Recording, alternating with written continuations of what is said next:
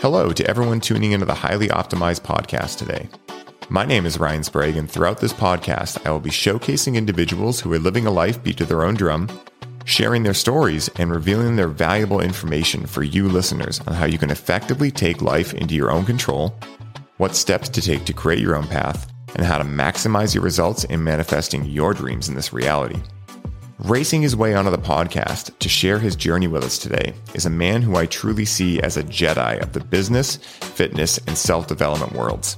He is a former partner of Barbell Business, where his mission was to make it easier for affiliates to do their work in making people better versions of themselves, is the co owner of Alpha Hippie, a company dedicated to allowing men to break through barriers, get over the BS holding them back in life, and access their full potential and acts as a mentor to countless individuals and businesses up and coming in today's world. Without further ado, please help me in welcoming my man Marcus Gersey to the show. What's up, brother? Oh man, what a beautiful intro, Ryan. happy to be here, my friend. Yeah, man, really happy to have you here. And uh, as we were discussing uh, right before the episode started, this is our second time today, man. We've got to hang out mm-hmm. twice today. First time was uh, my first class in Alpha Hippie. I'm going through Marcus's program right now. It's fucking awesome. Uh, to anyone listening, any men out there that are looking for an incredible program, just check it out and do it. All right. Stop wasting time. Just do it already. And uh, yeah, man, it's been amazing. So glad to have you it's here. It's a great day when I get to see your face twice. Guilty as charged, man. You know, I've been told that before, you know? and, uh, you know, it's really cool, man, because we've been getting to hang out a lot. Uh, you know, of course, I, I heard your name a lot before I actually met you in the flesh at Mark England's. But one of the things I noticed right away when I met you at Mark's was how much you captivated me. And so it was funny when Angelo told me, oh, he's a 3 1 projector. I'm like, all right, awesome. That makes a lot of sense. Uh, for any of you human design people out there, projectors use their voice as their weapon you know? And, uh, so I'd love to hear a little bit about your background, you know, like how did you get to be the person you are right now on the Zoom screen in front of me? Uh, what was the path? I mean, you know, you've, you've lived a lot of life, you know, so I really want to get into that. And I think the listeners would appreciate it a lot too. Is that a crack at my age? Is that what you're doing? no, Are you picking on No, me? God, no. yeah, no, all good. Happy to share. So I'm the firstborn of immigrant parents from Austria that moved here in the late 70s. And I grew up here in Southern California in kind of a unique bubble at a unique time because there was a whole bunch of European parents and people who had moved over here at that time. And I grew up speaking German. It's my first language. Mm. And I didn't know what English was until I got dropped off at school. Mm. And so everyone I grew up around either spoke German or Spanish or Italian. And so culturally, it was a unique environment for me. And so obviously going to school and integrating into American culture or integrating American culture into my life created some pretty unique experiences. Both my parents were small business owners locally that, you know, brought their trades with them and built their businesses here, building them from scratch. And I kind of grew up in those businesses. So I got the opportunity of being around people who loved what they did were phenomenal at what they did because it was their craft. And people who really loved people. You know mm-hmm. these are people who are loved by their clients and do right by them and have businesses that are 30 years plus established.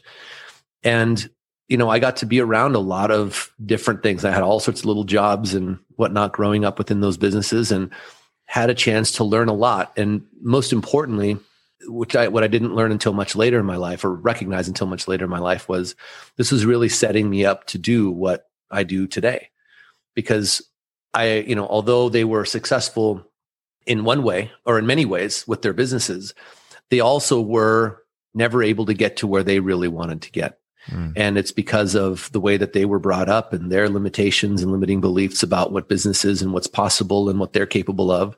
And I got to see firsthand what it looks like when someone is a magician at their craft, but can't get out of the small, out of the weeds, mm if you will, right? Never able to really retire, never able to really like fully transition into where they're running a business rather than being very successfully self employed. Mm.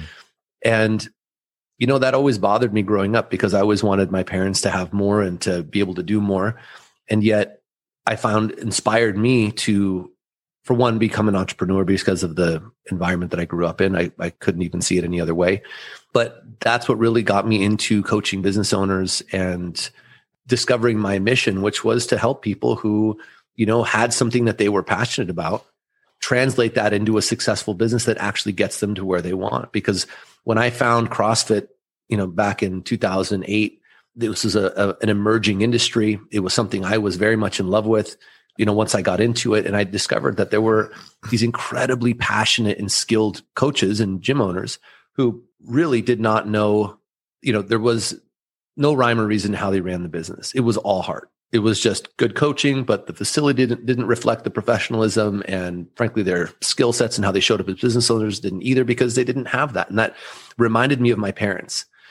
So I began to work with affiliate owners and it was actually by accident. I had a small agency that I owned um, at the time where I focused on working with small business owners. But this particular industry for me was really where it clicked because this is where I, because I was also a CrossFitter and loved it and wanted to see it win, the industry succeed and this movement succeed. I really leaned into it. And yeah, so I, I developed that and that evolved into developing software and business coaching programs and masterminds and all sorts of fun stuff over the years in various different projects and environments. And all of that really led me to where I am today, where, you know, a few years ago, I had a, a series of experiences that really shifted my perspective in a big way because I, you know, I became a father uh, six and a half years ago. My son, when my son Andreas was born, and you know that was a huge perspective shift. I'd argue the biggest one of my lifetime, and that set up a series of dominoes for me to discover a whole lot more about myself and the what I was referring to, you know, in like 2017, 2018, I went through a whole bunch of big business evolutions and learning experiences that really at the time sucked and were really difficult. Yet in hindsight and after everything, after the, the dust settled, turned out to be the best and most wonderful growth experiences and lessons of my adult life. And those are really what had me realize that, you know, what I loved so much about coaching business owners for those 12 years was the fact that I I loved coaching the person. You know, mm. I also owned a, a CrossFit affiliate for several years and you know, I was coaching there as well and it just all started to make sense where I realized, you know, I I help people achieve the things that they didn't realize they were capable of doing. Mm. And the application changed over years from fitness to business and you know so on and that led me to where my personal discovery my personal development you know a few years ago I, although i had started many years ago far more casually it really got serious for me where i i had a reason to dig in because there were so many big lessons. And it really brought it all together for me. And that's where you know a little over a year ago angelo brought me in with alpha hippie and you know, this was, and now we get to work with helping men really become the best versions of themselves, whether it's just as a man, as a husband, as a father, however this translates. This is about helping you truly tap into the best version of yourself and get rid of the bullshit that you that's been holding you back. Cause that was my discovery. I realized that all of that happened because of the bullshit that I had that I wasn't aware of that was unresolved. Mm-hmm. And working through that and being completely honest with yourself about what you're actually responsible for, which hint, hint, it's all of it, is it was incredibly powerful for me. You know, I stopped shifting uh, any blame anywhere other than myself, which was a huge transition and opportunity to to learn and grow. And you know, that really set me down this path to get to do what I love doing all day, every day now. That's awesome, man. And you know, I love what you said about blame there because uh, it really is true that you know, when you realize that it's all your responsibility, yes, it will sting, right, for about 10 minutes, but the freedom that you gain on the other side of that is invaluable. And I had a very similar experience happen over the last couple years myself, where I went through a career change. Uh, you know, the industry I thought I was going to spend the rest of my life in, the cannabis industry, all of a sudden, like the the charade fell down, and I just was able to see it for what it was, and you know, I would always love what cannabis is, but the industry just wasn't it. So I went through a big identity crisis and all these things mm-hmm. and was playing the blame game. You know, these people don't appreciate me and, you know, blah, blah, blah, and all this stuff. And really, they were trying to give me a gift, you know, like, yeah, maybe they didn't appreciate me. Great, right? I didn't appreciate myself in that situation, which is why I was still there so long, right? And so if you're able to look at things as happening for you, not to you, that is a monumental shift And, you know, it's, it's easier said than done, of course, but when you can get it done. And I think, uh, rather, I know that it definitely uh, plays into the people you have around you, what you take in for information, etc you know, all of that plays into how hard you will think it is to take the blame and be able to take responsibility of your life and actions. And one of the things you mentioned uh, at the start was people being stuck in the weeds, right? Your parents being stuck in the weeds, these very talented people being otherwise stuck in the weeds, right? And not being able to utilize their gifts in their fullest expression. And so I'm curious if you remember the first time that you were able to, uh, maybe by yourself or have a mentor or something pull you out of those weeds and that experience and what that did for you like the first time you realized like oh i don't have to work super harder. I can sometimes work smarter and get a lot more traction by taking that objective point of view and being able to go low and slow into it for instance. You know for me my big turning point was in my mid 20s i created the opportunity to basically go i sold everything i had here. I'd been i'd always wanted to go and live in europe for some time. Again my mm-hmm. family was there. I spent a lot of time going back and forth and i wanted to go live in austria for some time and I was at a stage in my life where, you know, at that point I was playing music. My jobs were all just to support me playing music and having fun. And I was like, you know, this is not getting me. This is not going to get me to where I want to be. I had, I had also become quite disenchanted with that industry mm. and my experience just based on who I was at the time. And I didn't see myself actually wanting to move down that path anymore. And, and I had a, a hand injury, which was really contributing to me saying, you know what, I think I'm ready to take a break and do something different. So I, mm. I ended up going to Europe for about six months by myself. And it was really key. It was instrumental to me because I was completely solo, having to fend for myself, no job, no money, really no backup plan. And spending that much time by yourself, having to figure it out over and over is, is incredibly potent.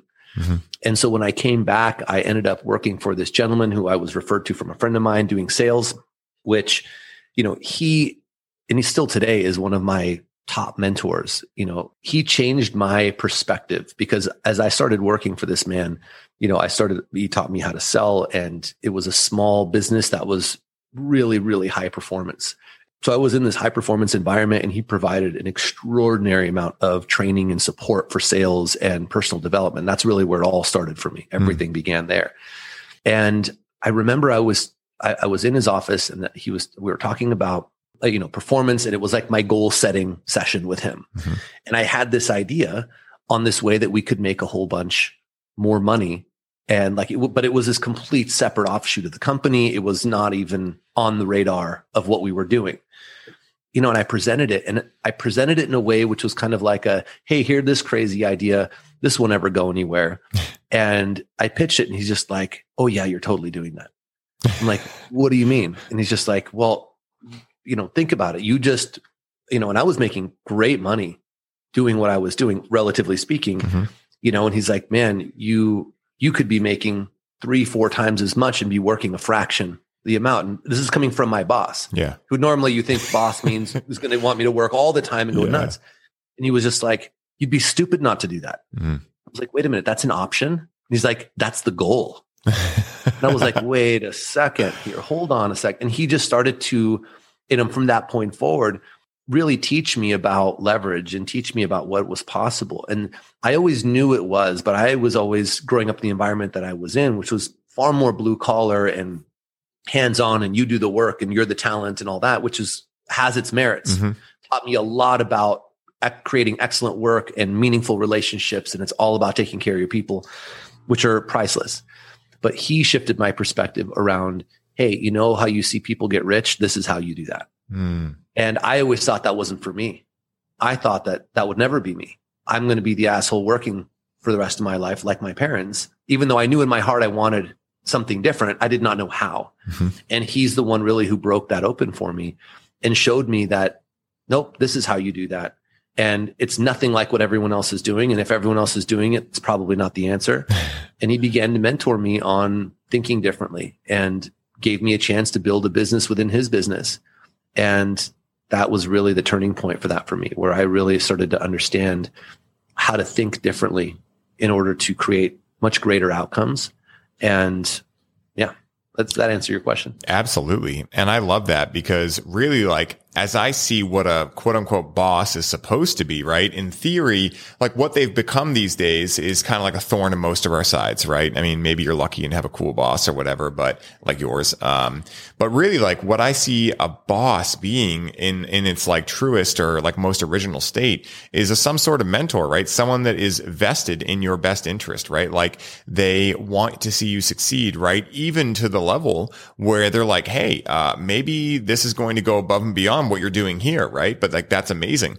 And the fact that you got to experience that is so cool, man, because really, you know, we, we are taught, or I was taught from an early age to color inside the lines, you know, and, uh, very similar, you know, uh, that I would be working for the rest of my life. I knew I wanted to be an entrepreneur, but I thought it was just going to be a struggle, you know, but at least I was working for myself. You know, that was what I always fell back on. And really, one of the things that was preventing me the most from taking charge was sales, right? And the sales process. And I'm so glad you brought up sales because, you know, to me, it's a dance of sorts between the client and myself. And knowing full well that sales scared me for quite some time, as I was just saying, and that many of those listening are the, are either entrepreneurs or aspiring entrepreneurs. What are some things you now understand about sales that have allowed you to become so comfortable with the process? I mean, was it just the reps or was it the process or a little bit of both or other things in that melting pot? You know, it's a combination of all the things because it's, you know, there's technique, which mm. is super important, right? Learning syntax and, and you having understanding that there is a method to the madness and it's not just trying to get someone to say yes to whatever you're hawking. Yeah. You know, and then there is, there's the personal development side to it because you projecting your shitty money values and or you know you're dressing them in rags because you think that you know oh well this is too expensive. They're not going to be able to afford this. None of that has to be true. And to answer your question you know the the biggest pieces i would say were understanding that this is really just a matter of understanding what their unique version of the problem that you solve is mm.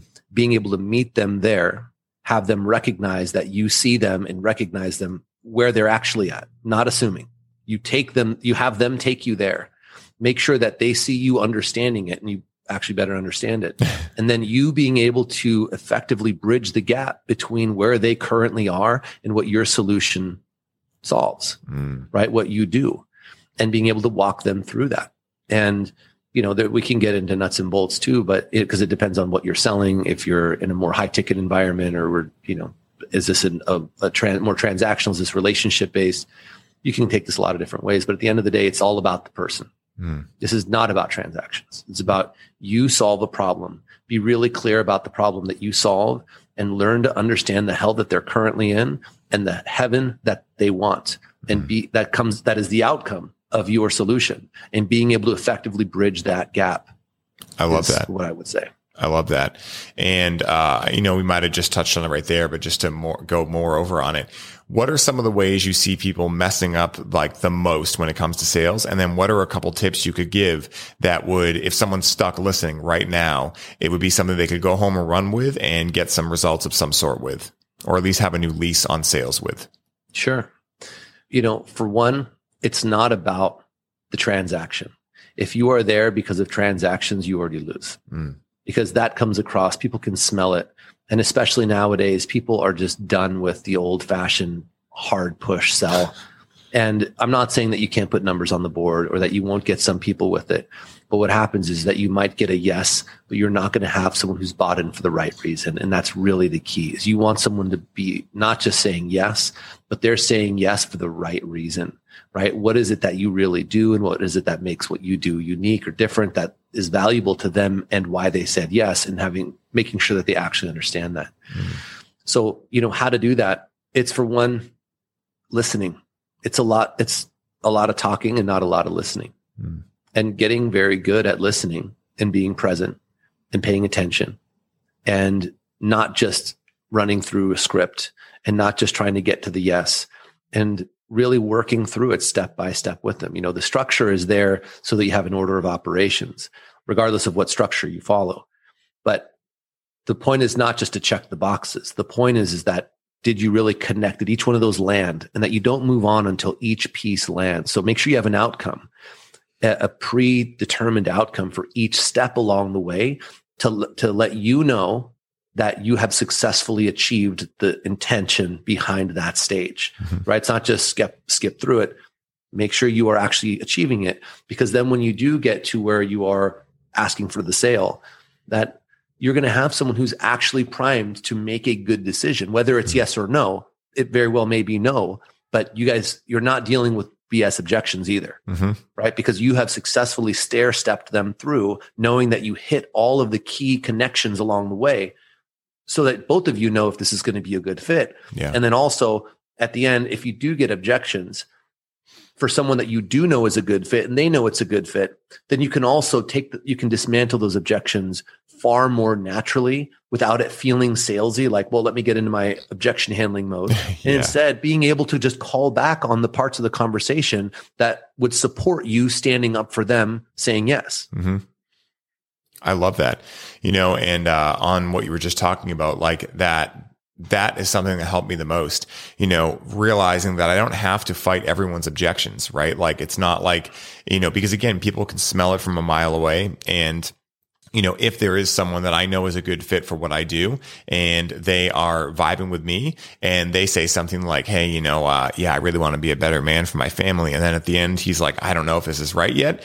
Be like, Hey, you want to be a better man, right? Like, because we have that connection and we made that connection on actual solid ground, not like, Hey, I need to make X amount of money today. So I don't care if this person is actually going to benefit from this or not.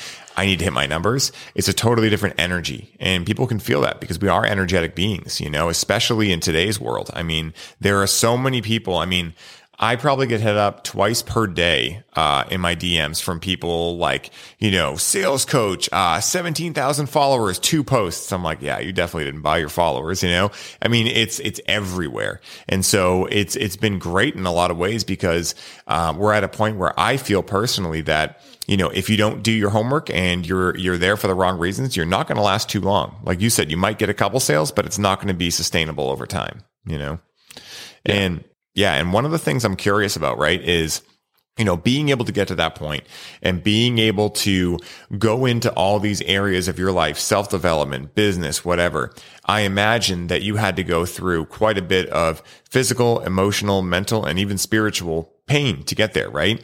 And sure. you know, I'm curious, um, you know, when it comes to fitness, how did fitness, because that's something you've been in for quite a while, how how has that helped you in the in the stages of your life now, where now you're able to do all of these different things and keep your mental, physical, emotional, and spiritual health there? Did fitness uh, aid in that? And if so, uh, what are the what are some of the things that you remember fitness doing that allowed you to become the person you are today? Great question. You know, fitness for me was, you know, when I, because I, I had a pretty active youth in that, you know, I played soccer growing up and then I got into martial arts and did that very seriously all the way to about 16, 17. And at that point, just completely shifted gears into being a troublemaker and playing music and partying and not doing anything uh, for my well being physically. and it wasn't until I was about 27 that I really came back to it. And when I did, this was when I I had discovered CrossFit through a buddy of mine, actually before before it was CrossFit, no, um, where a, a, buddy of mine who was trained by Greg Glassman way back in like 04 was like, Hey, you, cause I had that hand injury I was telling you about mm-hmm. from playing music, mm-hmm. being not taking care of myself. He's like, Hey man, I can help you get back on it and I can help you fix that hand. And I'm like, okay, I've already seen X amount of physical therapists that didn't work well. He's like, no, I can help you with that. And sure enough, in a matter of maybe nine months or so, he took me from just being a blobby musician to really building some momentum. I was completely past the hand issue. It was, I mean, literally hundred percent and able to lift weights again. And it just woke this part of me back up hmm. that really enjoyed the competitive aspects of it, which CrossFit was perfect for. And looking back at it, I mean, aside from the obvious that, you know, it really brought fitness and wellness back into my life and, and in such a way where I ended up owning a gym and teaching and doing all these wonderful things and getting to pass this on. Really, what it did for me was it gave me structure and discipline and consistency in doing something every day. You know, at that time, I was already an entrepreneur and already on my own. And it really helped me just get myself organized. It gave me a structure because before that, it was the Wild West for me. I mean, I worked hard. I worked all day, all night, every day to build my companies. Yet I had, there was no balance. There was no taking care of me built in there whatsoever. And that was really the, the first big shift in my consistent, in, in a consistent way where I started taking care of myself mm. first because I started going, you know, six in the morning and I would start my day this way. And this was not by design. This is just happenstance that translated into a lot of great lessons. But I would go first thing in the morning. And then I was like, man, I feel amazing. Like I feel, I, I feel so much more calm, so much, so much better able to handle stress. And it gave me something to measure and track and a game to play. Mm. And that was only beneficial to me. And so I would say that was the that was the biggest one for me if we looked if we zoomed all the way out. And I would also say for me, it really changed my relationship with myself. Mm. Because before that, it was not a healthy one. And I had no idea that that was the case. And I think that's the case for many people who struggle either with diet or with, you know, cigarettes or whatever, whatever you're not, whatever you're doing to not take care of yourself. You know, it was really a, an eye opener in I was treating my, I was punishing my body for something. And it wasn't, and even fitness at first I used as a, another way to do exactly that. But over time, you, as you get out of the, you know, go, go, I just need to lift as much as I can and compete and do all that stuff. And you, you settle more into the long game of, you know, I just want to feel good. I want to, I want to have the energy. I want to have the mental clarity. I don't want to be hurt and sore and deal with all that. I don't need to compete. I'm almost 40 years old now. I know someone uh, that may be interesting to someone else, but for me, I don't want to compete like that anymore. This was uh, a really wonderful tool, and it's mm-hmm. it still is. Man, there was so many gems there, and you know something I attached on to right away. Um, not just the, you know, I was definitely punishing myself for many years. Uh, and then when I got into fitness, I started with P90X, like not even knowing how to stretch. And it was like, that was a recipe for disaster.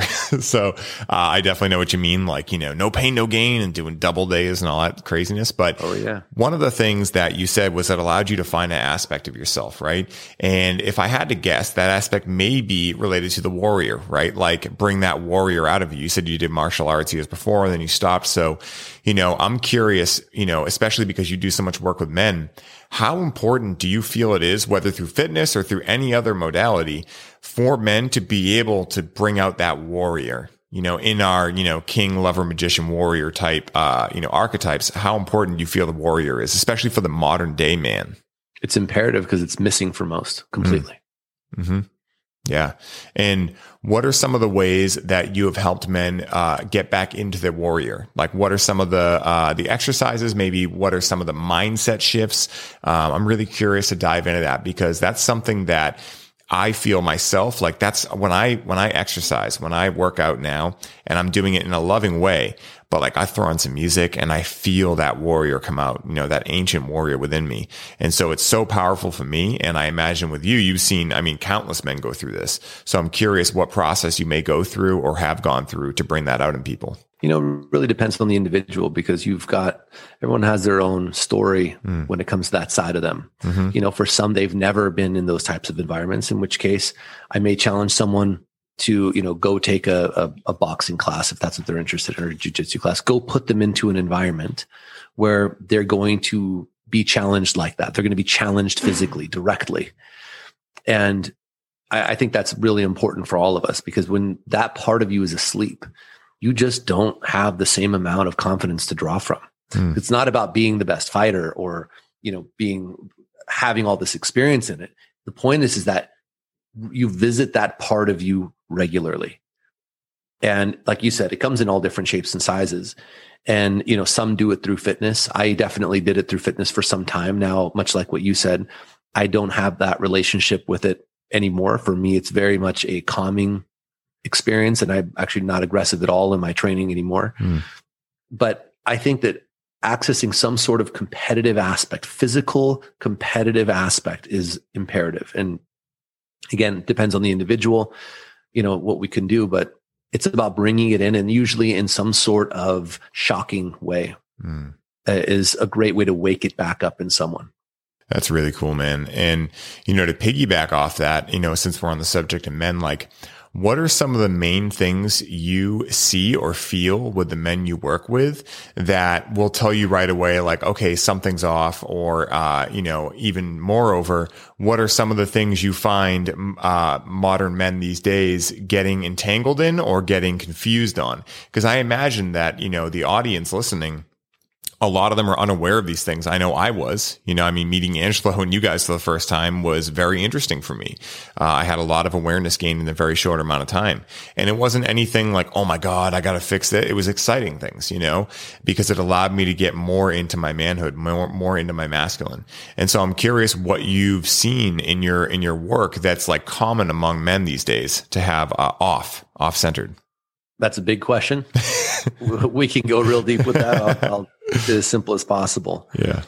It's unhealed wounds from their childhood. Mm. Is going to, that they don't realize, and I'll, I'll put this even more simply, that they're not really, they may be in men's bodies, but they're still a boy inside. Yeah. That's the most common thing yeah. is that they don't, re, they don't recognize that the short-term decision making, the numbing with drugs, alcohol, whatever it is, the, the way that they're communicating their self-love or lack thereof their lack of being able to, you know, break the cycles of constant, you know, repeating of stress and feeling like they're constantly starting over and all the things that you hear everyone complain about. It, it all comes down to that's the unhealed boy that's stuck in these different areas of your life that is unhealed. And that's really what's keeping you from becoming the man that you really are, were born to be and would put you into all of the areas, and, or excuse me, put you into the position in all of the areas of your life that you are wanting to be from mm-hmm. how you take care of yourself to your relationships to your career. You know, they wonder why this is so hard. It doesn't have to be so hard. It's hard because you're pushing a freaking boulder uphill because it's all you're dragging this old weight along mm. Until you recognize that even if you had what seems on the surface to be a totally fine upbringing. You don't have to have a traumatic, like by the, you know, most common understanding of what traumatic means, upbringing or childhood to have it be royally holding you back and screwing you up as an adult from living the life that you want. You know, and I know that you've got a lot of people on here who do uh, do a lot of this kind of work. You know, but at the end of the day, our experience in this life is dictated by the stories that we believe about ourselves and the world around us to be true. And most of those stories were given to you by your parents, by your teachers, your friends, the stuff you watched on TV, the music you listened to, all of that formed your identity and, or at least the identity that you're, you're operating off of. Mm-hmm. Most of it for many people is filled with all sorts of projected limitations and limiting beliefs or fears and, you know, lots of good things too. However, it's those ones that you don't understand are influencing you that are really the ones that are holding you back. And those are the parts of you that are stuck as a boy. Mm. Parts of you have become a man.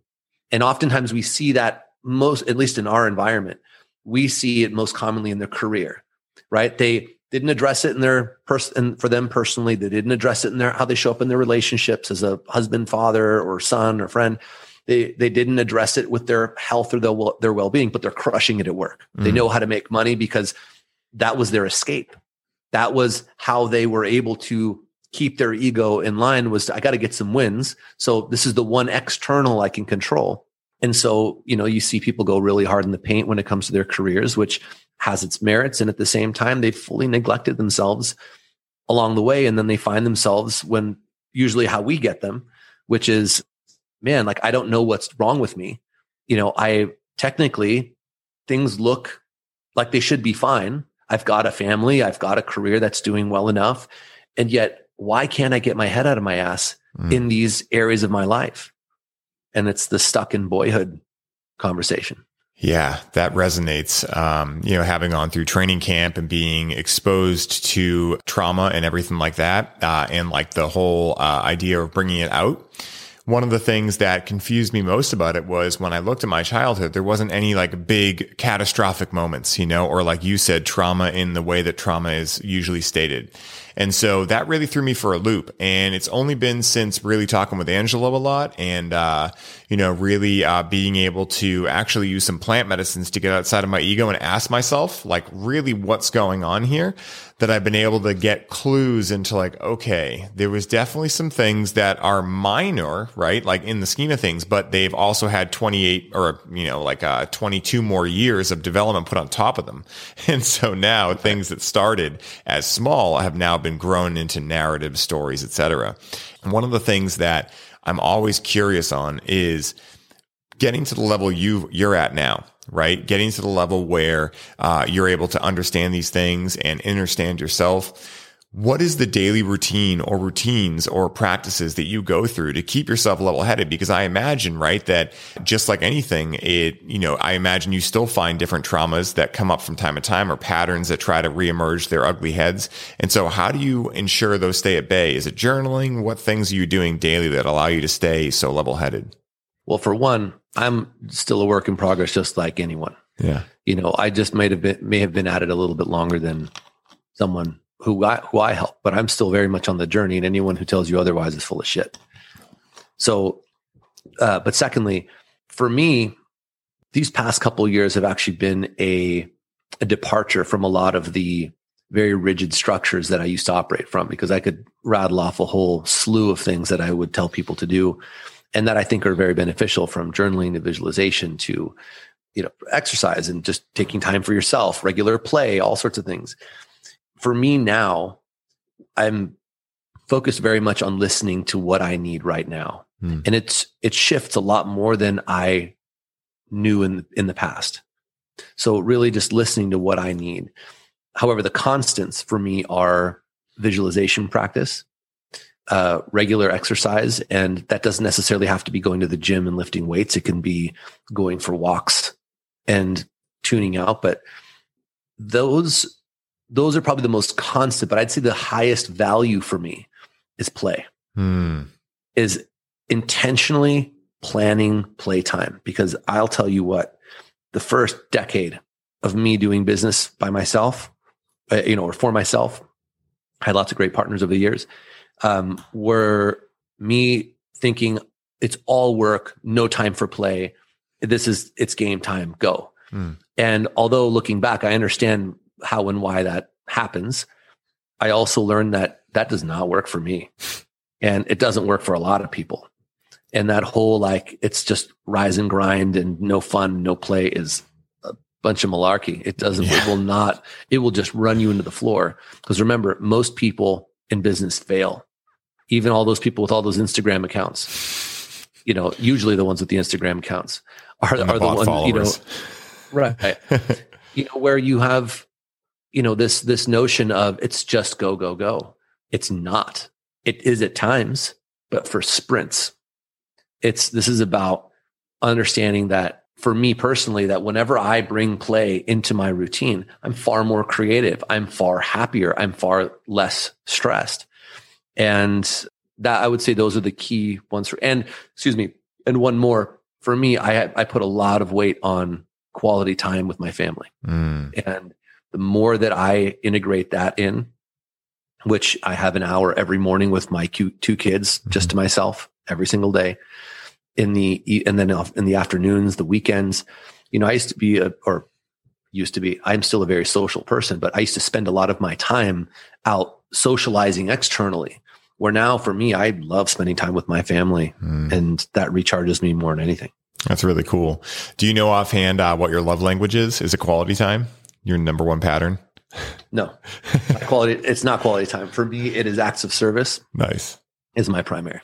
That's uh, mine as well, actually. Uh, like when someone, uh, when Rachel usually will like just have something done, all of a sudden I'm like, oh, it's literally like you're a god. and uh, you know, on the subject of play, I'm really glad you brought this up because I've found that same thing in my life. You know, actually on the handlebars on my mountain bike. I didn't actually put this there. I just bought the bike, then noticed it after. It says all work and no play is no fun at all, you know? And, uh, man, have I never agreed with something more in my life. and so on the subject of play, something else I know we have a mutual love affair for our cars, right? And Yeah, knowing, yeah, right. And, uh, you knew it was going to go here eventually. And, uh, knowing that cars and racing is one of your, you know, passions, I'd love to hear what first got you interested in them and what racing has shown or taught you about yourself. Cause I imagine there's a lot of lessons you've gained while either, either on the track or just flying through different roads. Yeah, man, that's a big part of my history. Mm. I I have always loved cars. I mean, as far back as I can remember, I love things with wheels and I love things that go fast. and I, you know, my dad would let me drive, I mean, sit in his lap and steer the car every morning before he would go to work. We would drive around the block and I would steer his car. And from age like six or seven, then my stepdad, when I was 12 years old, is when he came into my life. He was, I was at this point like full blown obsessed. I mean, it's like I had cars, I had car everything from the standpoint of like I would all the car magazines. I was, you know, any car show I could convince anyone to take me to, I wanted to go to, and just I was obsessed. And my stepdad came into the picture. He was a world class race mechanic. Like he was at 21 the head race engineer for BMW headquarters, hmm. like virtuoso type of mechanic. He came into my life and was just like, yeah, we're totally doing race everything. And just, I just was baiting it because he was in the business of, of buying and selling cars and lots of them. And so I was involved. I would get to go. I mean, I have driven almost every car under the sun at this point, and I just I, I loved it. So I really grew up in that. And then in my teenage years, when I was 13, like all of my friends were really into it too, and we had this really kind of notorious like racing club around here. We did a lot of illegal drag racing and you know driving way too fast where you're not supposed to. Yeah.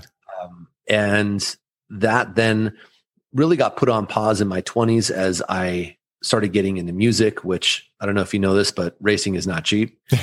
And Yes. when you're a broke musician who's trying to figure out how he's getting his next meal, Yeah. um, that was not in the cards. Um, so I lived vicariously through some friends and through my dad at that point. But then, yeah. So anyway, it's been a big part of my life always. And I brought it back into my life more recently. And I mean, it's for me, my full on Zen. Mm. It is when I'm racing, if I'm on the track, it is the place I feel the most, the most confident. Hmm. I have this, I have this very odd confidence behind the wheel of I like if you pulled up next to me in a car that I know is much faster than me, I still know in my bones that I'm going to beat you and I will figure out a way to do it. Yeah.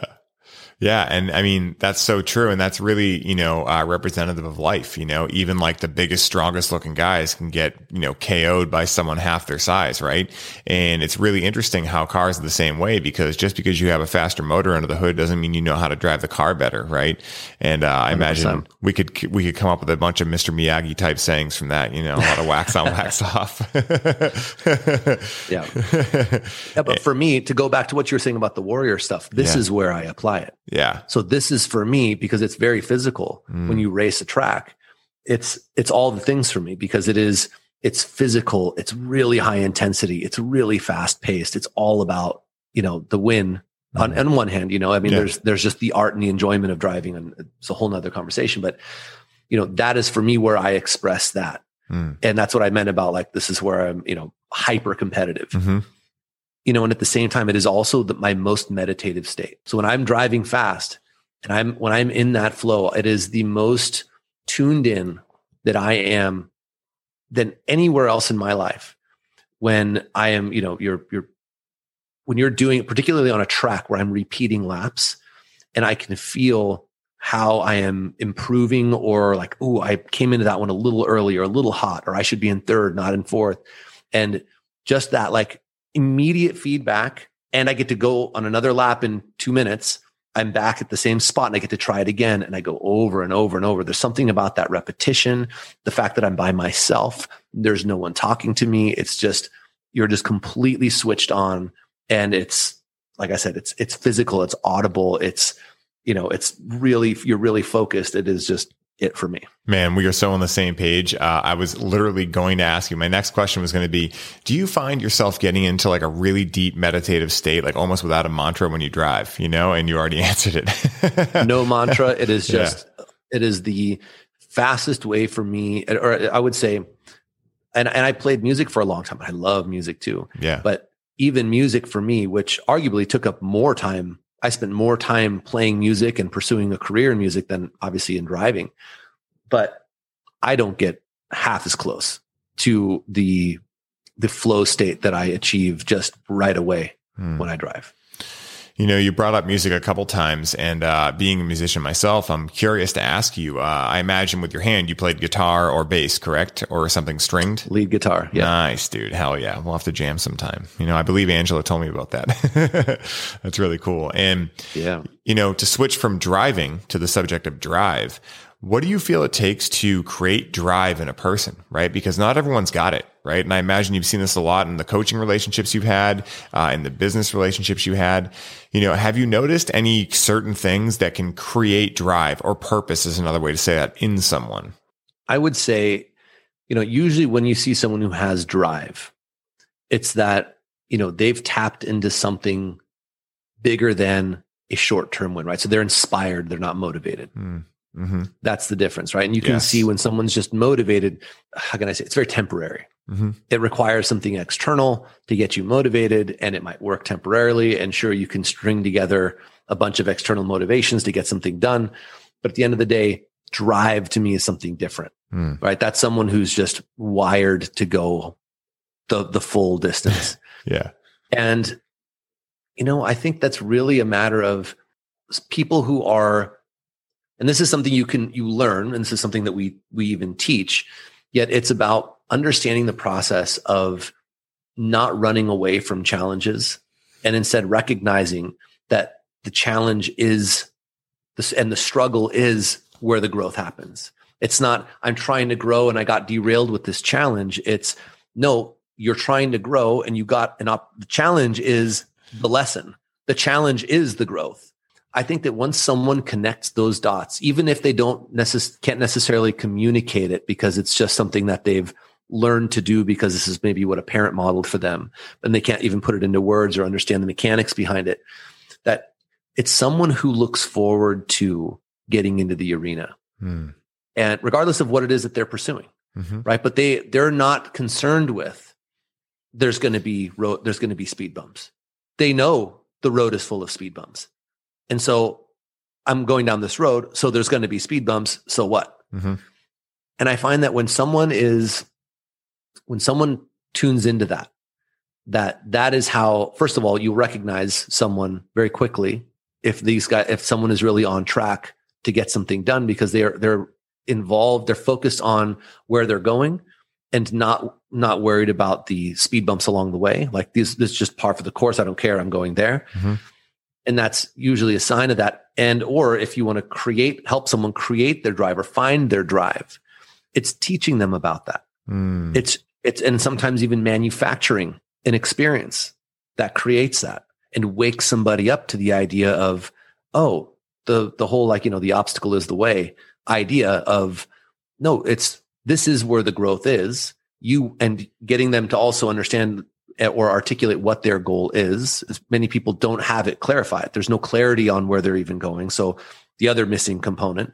So clarity and that is really what I see as far as drive, either how to recognize it or how to create it or help someone create it what I immediately thought of is that classic Hallmark saying of like, enjoy the journey, right? And like, that's what you're saying right there. It's like, enjoy the full journey, right? The journey sometimes will be, you can consider it hard or shitty or all these things, but at the end of the day, it's all there to serve you if you believe it is, right?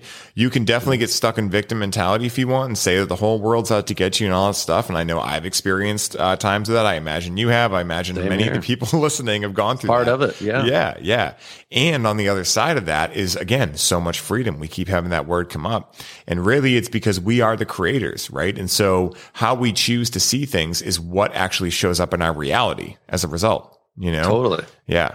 And, you know, it's, it's interesting because speaking of journeys, men today are at an interesting spot. You know, masculinity is an interesting spot Yeah, in the scope in the scope of evolution. And It's in the scope. it is. It is. You know, and sights. yeah, and to go back to what you were talking about a little while ago, you know, you have grown-up boys turning the image of masculinity into "quote unquote" toxic masculinity, and then you have men willing to show up, embrace both femininity and masculinity, and strive to be the best men they can be.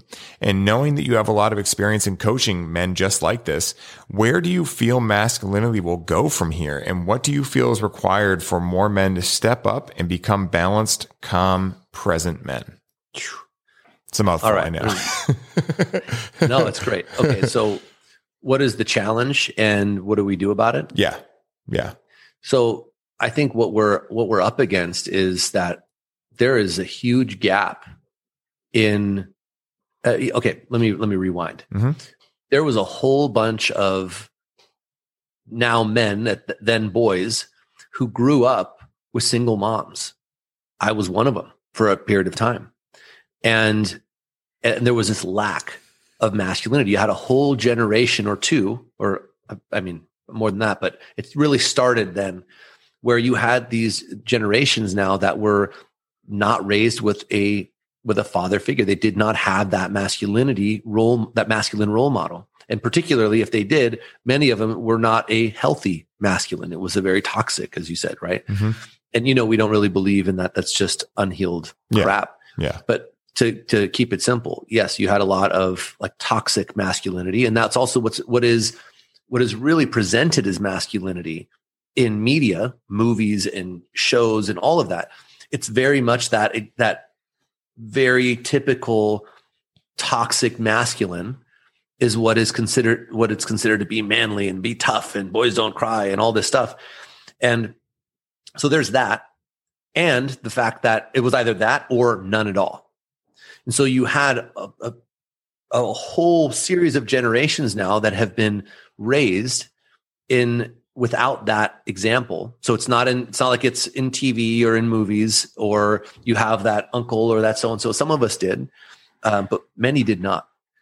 And you grow you're growing up without it. So you don't know what you don't know. I mean, how would you know to become that when you haven't seen it and you haven't been exposed to it? So I think the problem is is that there's it's missing hmm in so many of us. And particularly like as we keep going down the chain, it's getting worse because now it is overall, as far as our culture, our society, it is now, I mean, masculinity is now in the crosshairs big time, left and right. And it is really unfortunate because it's kind of killing the remaining part of it that still exists Yeah. and it's just creating this huge void. So how do we fix it? Well, we have to fix ourselves because if we fix ourselves, we then create, we become the role model to the kids because I don't care what you say. You know, I, I've been a parent for a little while, uh, a little while now, and if I have learned anything, it is that what you say matters very little as far as your influence on the kid. What matters far more than the words coming out of your mouth is what you're showing them. What are you modeling for them? Mhm. right? The whole "do as I say, not as I uh, as I do" is bullshit Mhm. because that is setting everyone up for failure, and it gives you a, it gives you an out from being the person that you're telling your kid to be, and that there's a whole lot of that, and so and that's again because they they're unhealthy, their their masculine is is wounded Mhm. and was never developed into becoming a healthy, stable man, and so I mean it's the blind leading the blind right? Or it's the toxic examples that is also in the crosshairs. So the way that we fix it is we fix ourselves. We we take the opportunity to say, okay, I see that this is missing for me because of how I feel and because of what I versus what I want. Heal it in yourself because then you get the immediate you get the benefit of now actually living a life that's in balance and uh, achieving your full potential. But more importantly, you are going we're going to model it to our kids and their friends and we get to be that role model and reinstitute it into society in a healthy way because that the 20th century man who was this like i just work hard and it's the father and it's you know just that whole 50s kind of Yeah. image that i have of that Enduring You know, pattern. right it's that's not it either you know it was better than what we have but that wasn't it either because mm-hmm. that's what caused this yeah. right? That's what our parents had, who then for us, you know, it was, I mean, most people I know, almost everyone I knew growing up was in a divorced family and ra- probably raised by just their mom and just trying to get by and didn't have, and then dad's, whatever the relationship was from the divorce, usually not that awesome. You know, there's just all sorts of side effects from that. And so we start with ourselves and we, we become the role models. We are the heroes we've been waiting for. You know, I say that all the time and it's, it's, it reigns true again because, you know, if we're looking external to us for something else to fix it, we're going to be left second best, you know, because really, like you said, it does come down to the thoughts, beliefs, stories, and actions ultimately that we take on ourselves each day. And, you know, I know for many men out there, uh, listening to this episode right now, interested in Alpha Hippie, right? And what you guys offer, you know, I'm curious, you know, what do you guys offer and what type of man are you seeking? Because I know, uh, having been in the program that you're not just seeking anyone, right? So I'm, I'd love to get into that a little bit for those listening, because I imagine you're going to have a lot of uh, interested, uh, parties from this episode. Awesome.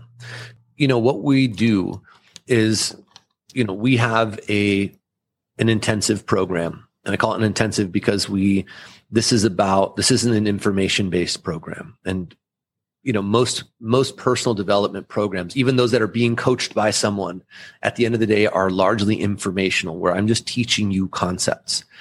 And I've been teaching and coaching long enough that I came to the conclusion years ago that information is a great place to start. But when it comes to particularly personal development, what people really want is transformation. They want to just get past the shit. And so we have a 12 week intensive where we are focused on transformation, not information, mm. so that we can get people to actually experience the shifts that it takes, actually get to the other side rather than just here's a bunch of new tools, good luck, pat you on your ass and send you on your way. Like I experienced so many times, which was incredibly frustrating. Hmm. And instead, actually making about it being the evolution. Like actually, this is the evolution. Mm-hmm. So that's what we do in the program. And ultimately, you know, we've talked a lot about a lot of different areas within it, but really what this is about, it's about you being able to let go of that stuff that's been weighing you down, all this BS that's been floating around in your subconscious behind your behind your line of sight that has really been keeping you in stress and overwhelm and frustration as to why can't I, you know, get my relationship? Why is my relationship not that great? Why am I not as successful as I really want to be? And help people step into their full potential so that they can start living the life that they want and be the man, husband, father they want to be. So that's what we do. And as far as who we work with, you know, we look for people who are often family oriented because, you know, this is about the becoming that example. Um, we, I mean, we have people who don't have, I mean, like yourself, mm-hmm. but you, you also fall into a slightly different category because you've done a lot of the work already yourself. So you're already clear about where you're wanting to go. And it's a matter now of making those shifts for you. Mm-hmm. And, um, but primarily we work with men, with families, um, usually people who are entrepreneurs, uh, consultants, businessmen of some kind, because we're not for the faint of heart. this is not a I'm, hey, we're just gonna, I'm gonna try this out. Mm-hmm. If you wanna go try it out, go see somebody else. Yeah. This is, we're for the people who are actually ready to make the shift happen and step into that next stage of their life. And, you know, we look for people who are coachable, people who are, are willing to own their shit, both good and bad and that's it. Ready to put in the work. I love that, man. You know, and, uh, you know, you're someone who once again has lived quite a lot of life in your years and not to say you're old, right? but, uh, you've worn many different hats, you know, uh, from musician to race car driver to CrossFit, uh, to, um, you know, all these different things, husband, father. And, you know, knowing that the hats you have on as first priority these days are those of the husband and the father, I'd love to hear what these hats have brought into your life and what part of having kids has excited you most. This is something oh, I love asking fathers, man. I I'll be honest with you, man. I thought, I mean, until I was about almost probably 30 years old, mm-hmm. I thought for sure, and this is with my wife. Mm-hmm. Both of us were on the same page about we're never having kids. We're going to be awesome and travel the world and just, you know, live that life. And as you know, if you're, you know, once you're married and there's there's a biological shift that happens, a biological biological pressure that builds up in a female many times for to want to have kids. And as that started to become a thing, me sensing that and recognizing that in my partner inspired me to be more open to it. And all that to say, I didn't think I was going to ever be a parent, let alone if I was a great parent. Hmm. And, you know, the reason I had no idea how much I was going to love it. it's the greatest thing ever. It's the most challenging thing because your kids are a reflection of all your bullshit. Mm-hmm. So heads up, dads, especially if you've got younger kids, you know those things that are that drive you up the wall where you're like, why does this drive me insane about my kid? How, here's a little wake up call. That's just them mirroring you back to you, and you hate it. Yep. And you don't recognize it yet. um, so from that standpoint, they are the most incredible. You, it's a love that you've never known before. You can love your your spouse to the moon and back. It is not the same kind of love as you have with a child. It is the most incredible learning opportunity and personal development opportunity because your kids show you all of those things because they're just, they're a perfect clean slate. I mean, we can get into epigenetics and things you pass along. And I do believe that there's merit to that.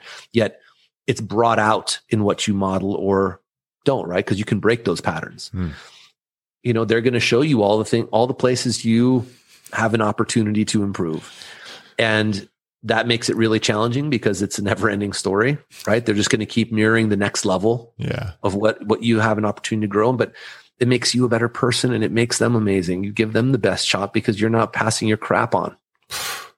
That is spoken like a true wizard, my man. That is amazing. And, you know, it's, it's so interesting too, because I remember my dad explaining it the same way, you know, like it's just a different type of love, you know, and, uh, and, you know, how lucky, your kids are to be able to get brought up by someone who's willing to do the work, right? Because I know that you, I imagine you've met many people or um, have been involved in situations where like the father is not there, right? Like you were saying, you know, in, in your generation and even in my generation, there's a lot of people growing up without fathers.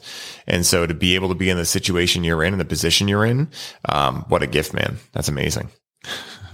Well, thank you for saying that. It is, um, you know, it really is the big driver for me with what we do yeah. because it's what what I yearned for as a young man, and I didn't have it. Yeah, you know, so it's it's my mission as as a man to be that for my kids as best as I can. Therefore, teach them, and because I'm a teacher and because this is what I love to do, this is also why I want to help other men do it because I, I know that feeling of of you're looking at your kid and going, man, I I want better for you, but I don't know how to do it. Mm-hmm. You know, you you only want the best for your kid, but that's some scary shit.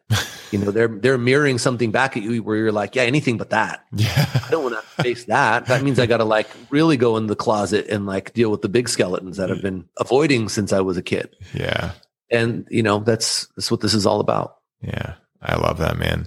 Marcus, this was an absolute pleasure having you on, and I can't wait to be back in sunny San Clemente with you soon, sharing space with you in the flesh. Where can I send people to connect with you, connect with Alpha Hippie, and learn from you? Well, it's been a pleasure, Ryan. Thank you so very much for having me on. Always yeah. a pleasure hanging and chatting with you, man, whether virtual or in person. very much looking forward to having you back here in town soon. Yeah, man. So, a couple different ways, or lots of different ways you can find us, but we have the Alpha Hippie podcast, which you can find on any podcast platform. And you can check out imalphahippie.com where we have all those with write ups and notes and all the great stuff. Um, however, if you want to get more involved, we do have a free private Facebook group called The Way of the Courageous Man, where we do live trainings and workshops and all sorts of awesome stuff. There's incredible conversations. There's like 1,300 men in there. So if you want to join the conversation and learn and share or just be around other guys who are all trying to improve themselves as men and husband and fa- husbands and fathers, then check us out there. But any one of those channels would be a great way. You can find us IG, Facebook, YouTube, anywhere definitely go check out that Facebook group, guys. It is amazing. Uh, I've been a part of it for quite a while now, and I've gained a lot of awareness around a lot of things for that. And uh, so, Marcus, if someone listening could only make one change to highly optimize their lives, what would Marcus Gersey suggest that change be? Focus on improving yourself. Mm. I think so many of us, and I was guilty of this for a long time, we're all focused externally. I need to take another business course. I need to take another, I need a, a relationship coach. You know what supersedes all that is you investing in you. Mm-hmm. And as scary as that might be, or even for some still how far out that might sound is like, that's, I don't need to do that. I'm fine. I'll be fine. I encourage you focus on yourself first because you're the hub. All those other things are spokes off of you as the hub. Yes. And you focusing on you will improve literally every single other aspect of your life that may seem like it's more important or more valuable on the surface. But the reason you're stuck there is because of you. It's not your skills, it's you. So just bypass that and pursue improving yourself with whoever, you know, or whatever program or whatever coach, whoever resonates with you. Find someone who you feel connected to that makes sense to you and, and, you know, you like their energy and what they're about and and hire a mentor or join a program or do something because I can't tell you how long I avoided it. And it wasn't until I sacked up and I did it that I recognized that this was actually why I was stuck everywhere else in my life, why I hadn't achieved the success financially in my businesses like I wanted to, or why my relationship wasn't what I wished it were. And everything else, my health, and the, like I said, the relationship I had with my body and how I thought I was taking care of myself, but I was actually wrecking myself. that you can have it all. You really can. But you got to start with you first. If that isn't a mic drop, I don't know what is.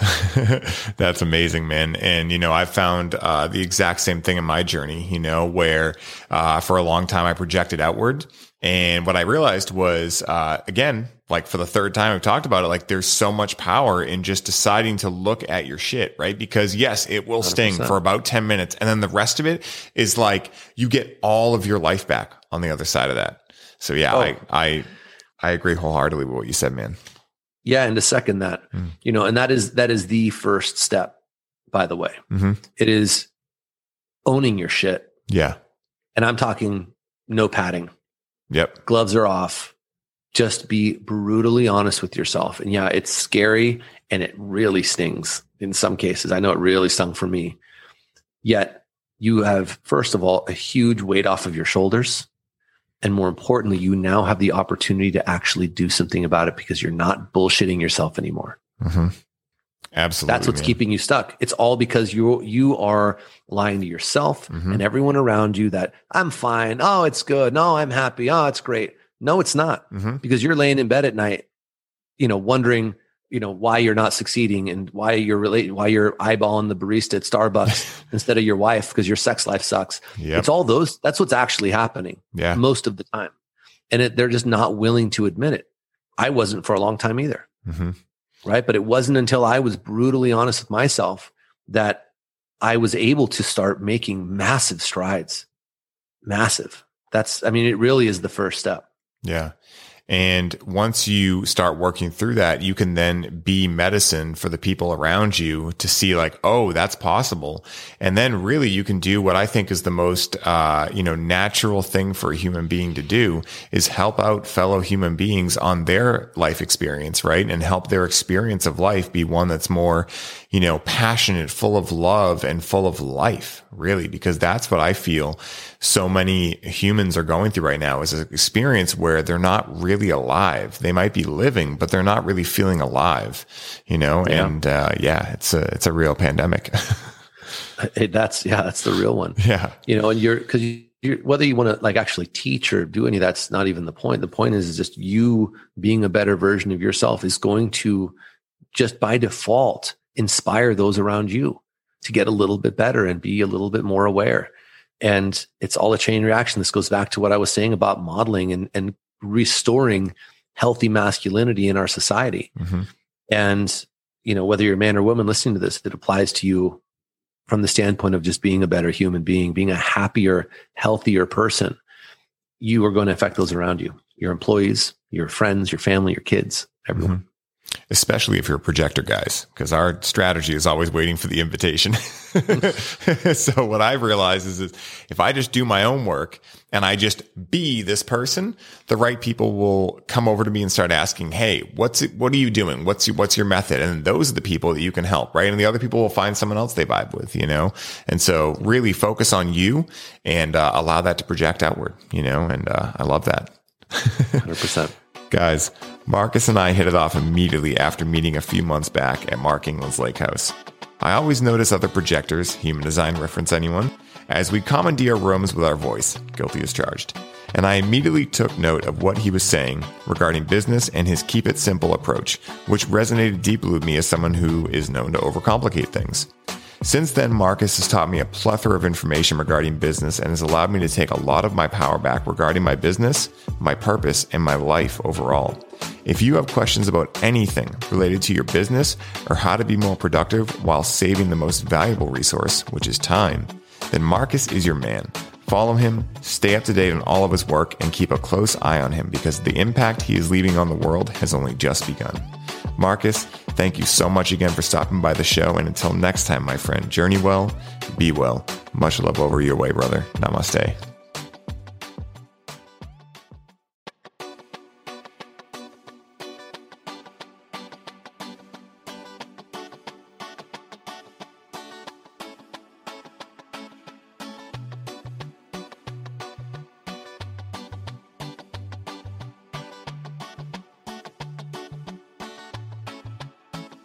What is up, everybody? I hope you are all enjoying the show, and I wanted to stop by real quick and share a little bit about our latest podcast sponsor, Freedom Builders. Now, Freedom Builders are a team of graphic designers, website creators, videographers, social media marketing experts, and coaches that build out your custom online business from A to Z. This is a done for you service, which means they do the work for you while you get to put your focus back on what you love most, which is coaching your clients and bringing in sales. Now, as a former online fitness coach, Mike knows where your struggle points are and exactly how to help you overcome them. This is why he created Freedom Builders, so that you can scale your business while protecting your time and your energy. Now, you guys know that delegation is a business superpower, and you can activate this superpower today by scheduling a complimentary call with Mike at freedombuilders with a Z on the end.com so you can start building the freedom that allows you to take your business to the next level.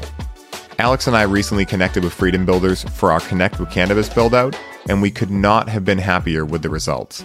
With Mike and his team, they were able to go through an outline and create a personalized program for our experience, develop our brand identity, build and design a custom branded web page, professionally edit our program video content, custom design all of our slide presentations, automate our email marketing sequences, create a seamless payment system for our offer, design unique infographics for our social media content, and guide us through our proven launch blueprint to generate organic leads through our social media.